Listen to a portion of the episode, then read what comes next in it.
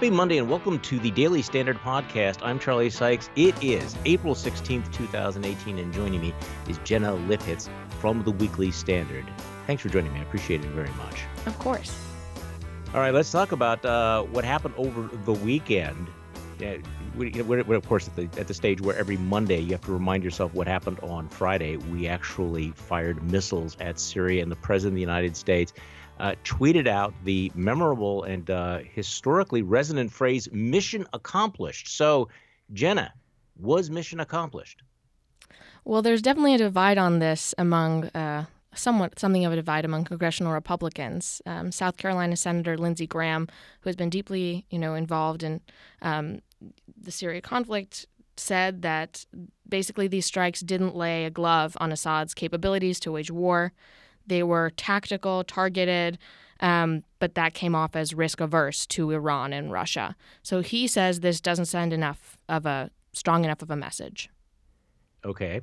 Uh, but at least the president did something. You know, had the president not done, I mean, I, am I'm trying to look at it from the president's point of view, which is kind of right. odd for me. But uh, you know, had he done nothing, of course, uh, it would have been uh, humiliating and incredibly emboldening, not just to Assad and the Russians, but to anyone else thinking of using chemical weapons. On the other hand, you know, if he had gone in with a far more robust response, there would have been the possibility of escalating this conflict with with Russia.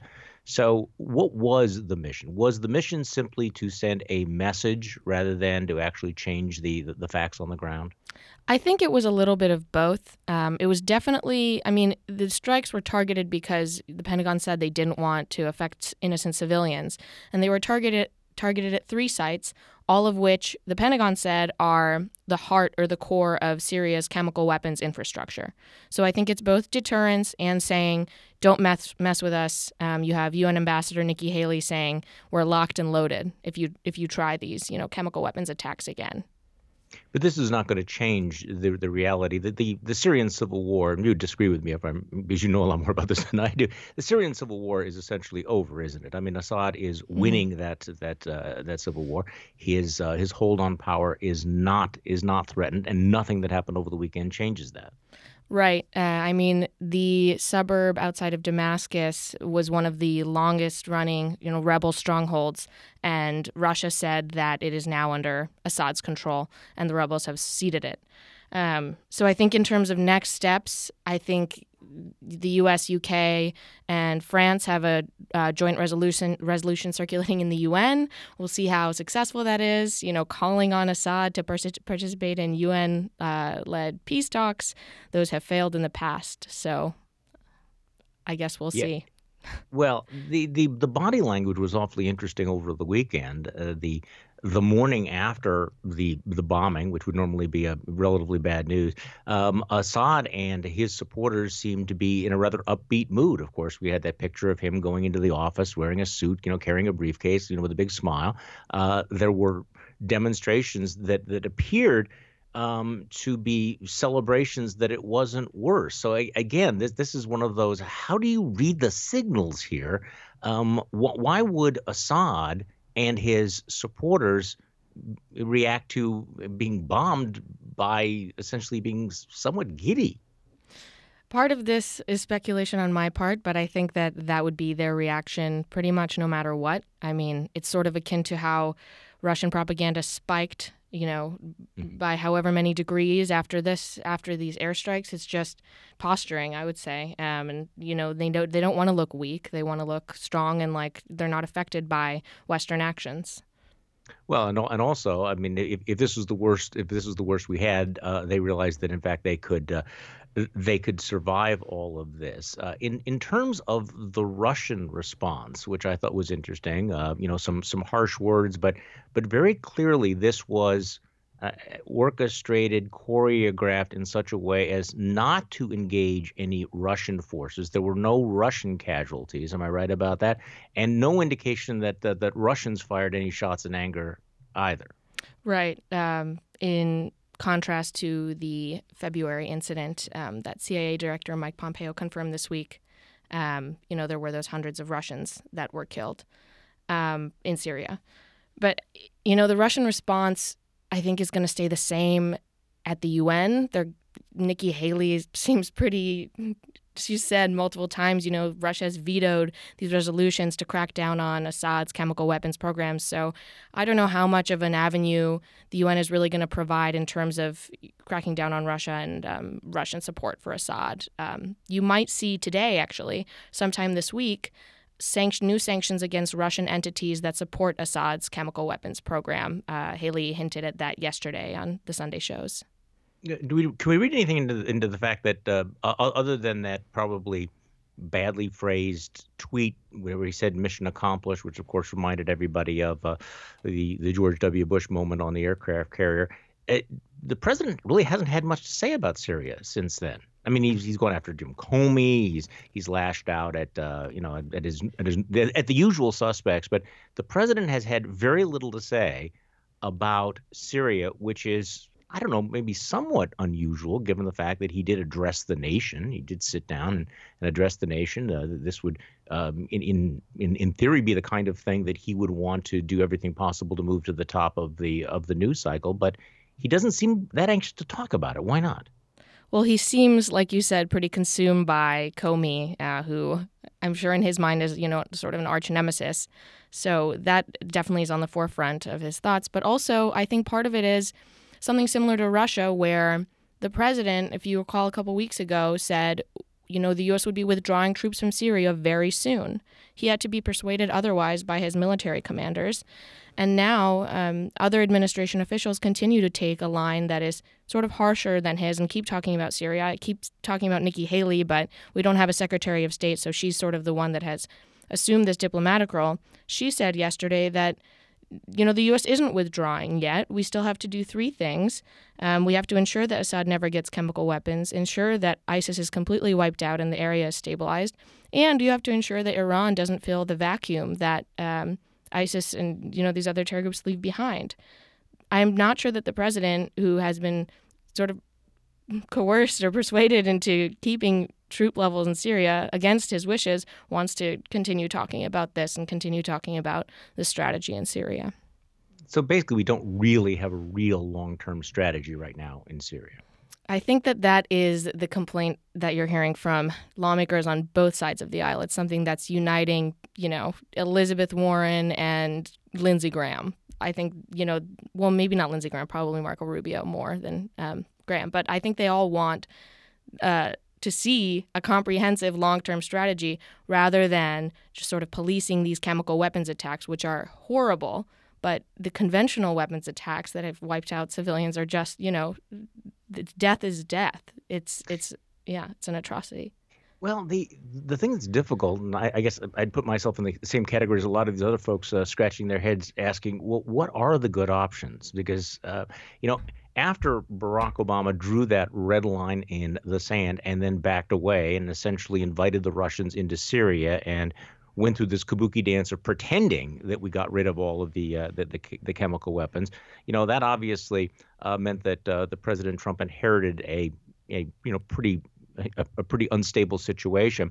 Uh, and then of course you have the president himself who has no um, interest in long-term engagement in Syria. And as you pointed out, it was just what was it uh, a week ago, two weeks mm-hmm. ago that that he's that he's railing about getting out of Syria reportedly within 48 hours. So this is somebody who is not going to prosecute a long-term uh, long-term intervention. So at this point, what are the good options? I mean, does anyone? I mean, does Lindsey Graham? And I'm very sympathetic with Lindsey Graham.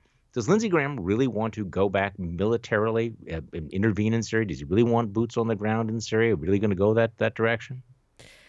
I am not sure. Um, I yeah. will be sure to ask him this week when I'm roaming the halls of Congress. Um, but in terms of the strategy that the administration is going to take right now, there's been a lot of emphasis on the UN. I have I don't know if I've really seen and you know sort of doing this this um, continuing this mission to destroy ISIS. I don't know that I've really seen uh, much talk about what to do with Assad specifically. There was a dust up a couple months ago between Tillerson and the president and Haley with um, some suggestion that you know getting Assad out isn't a priority, and there was pushback from the press on the semantics of all of that. So because when you say you you want Assad out, you want uh it, it rings comes off as regime change, and that is something that the president has made very clear he does not want to do, and he sort of wants to avoid being Yeah, associated here's with. yeah, here's an interesting quote from Greg Jaffe. The president's dilemma is that strength and resolve do not necessarily equal a well thought out Syria strategy. If Assad ignores Friday's relatively modest military strike and uses chemical weapons, Trump faces a difficult choice. He can escalate, pulling the U.S. military and his administration into a messy conflict that he recently said he wanted to abandon, or he can do nothing and risk appearing weak. And the reality is, I, I don't know that anybody knows how he will react. Um, I suppose at this point, the best case scenario is that by acting, he did send a message that, uh, you know, keep killing your people, uh, keep waging your war. You can hold on to power. Just don't use chemical weapons anymore. Just, just don't, just don't do that. If you know everything else, I'm willing to look the other way, but that's what I can't tolerate. And so maybe if you just kill people with with other munitions rather than chemical weapons, um, then that would be the mission accomplished. I think, I'm, see, yeah. see, I'm cynical. I think that that's right, and I think that that's the that exact encapsulation is the thing that Lindsey Graham took issue with, um, because he doesn't think it should be chemical weapons based response. It should be more holistic, based on all of the atrocities that you know Assad has committed throughout his you know tenure as leader of, of Syria, I guess. Well, I, I, again, we just we just we just don't know. And as we, you pointed out before, eh, the president seemed far more focused uh, on Jim Comey, the former FBI director, than he did on Syria. And I don't want to spend a lot of time talking about that, but um, you know, this is one of those moments where you know whether you watched Jim Comey last night or or going to read his book, and I of course I'm going to read the book, but just take a step back about how abnormal our times are. That you have a Republican appointee, a you know, and a former FBI director, former deputy attorney general, sitting there on national television talking about uh, the moral unfitness of the president of the United States. I mean, I guess you know, this far into into Trump land, maybe this appears to be just sort of another development, but it really is extraordinary. Whether you think that uh, you know, uh, you know, Comey himself has shown uh, poor judgment, or whether he uh, has been something of a showboat, which I think he has. It's still remarkable when you have somebody of that background and that stature comparing the elected president of the United States to a mob boss. And I guess it's just it's you have to remind yourself that that we are not living in normal times, are we?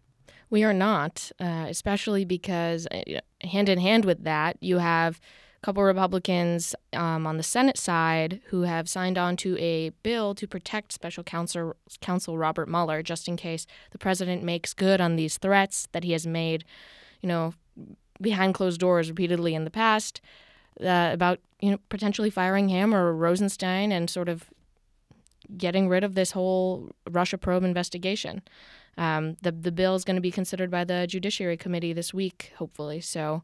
Um, Repub- Republican and Democrats both backing it.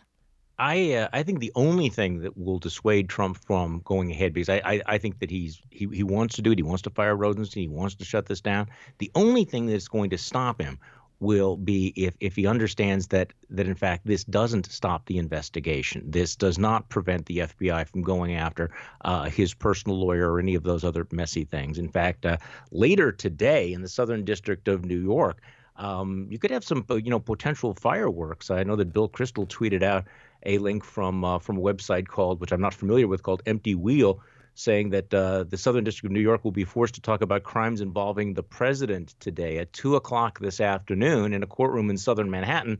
A lawyer someone hired last Wednesday to represent Donald Trump, named uh, Joanna Hendon, will push prosecutors from the Southern District of New York to explain that they have probable cause to believe crimes involving the president have been committed. And then he goes on to explain why. Uh, so he can fire Rod Rosenstein, he can fire Bob Mueller, but this is a separate criminal investigation, and nothing, um, no, nothing he will do would actually stop that. And of course, there's all kinds of speculation now about whether he would use his pardon power uh, to shut all of this down. Um, and uh, again, we could we, we could speculate about all of this, but you know, particularly as you're going into a midterm election in which the Democratic margin seems to be narrowing, that would seem to be calculated to basically detonate a nuclear explosion in the middle of uh, of American politics, wouldn't it? Yes, and I mean in terms of this special counsel bill specifically, it's polarizing Republicans on, you know, it's people they're saying we don't want to support it for legal reasons, but they're also saying we don't, you know, covertly, tacitly behind closed doors, they're saying we don't want to support it for political reasons. We don't want to look like we don't trust our own president. This is sending a bad message. Um, so it's sort of a principle versus political necessity decision that lots of Republicans are going to have to make, um, you know, ahead of the elections. I actually heard some interesting poll numbers a few weeks ago, and I, and I wish I would be able to, uh, to to cite specifically where they came from um, that that of course reminded us how polarized we are. You know, the Democrats and Republicans look at this whole issue completely differently. But the one area, the one area where there was a crossover, bipartisan consensus, is on this question of is anyone above the law? Is mm-hmm. the president above the law? And it's too early to know whether or not that will be framed that way in the public's mind, um, or whether it's just going to divide on, on red blue, uh, the normal red blue uh, alignments.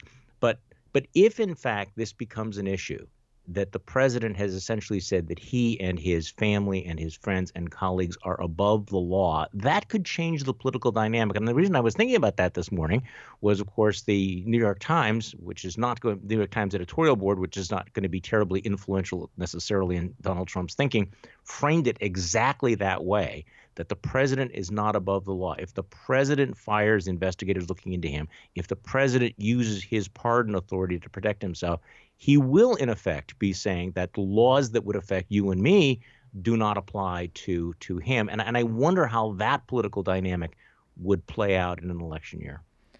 Um, the first thought that comes to my mind is the supporters of the president are from what I've seen, pretty fervent supporters. and yes. it's unclear whether you know what the line is. This is i feel like a question we've been asking since before you know trump won the election. What is the line for for them? When we don't know yet. Exactly. When when will they you know drop off? Was it the access hollywood tape? Was it all the you know all the things? I feel like that was the first time that we really asked that question because we had concrete you know concrete sort of evidence um, about moral character. So I'm really glad to hear you say that, by the way, Jenna, because uh, today I just sent off uh, my my updated chapter for my, my book where I had to sort of do the, you know, um, it has been worse or better than I thought, you know, for how the right lost its mind. And I actually start with Access Hollywood Video Day.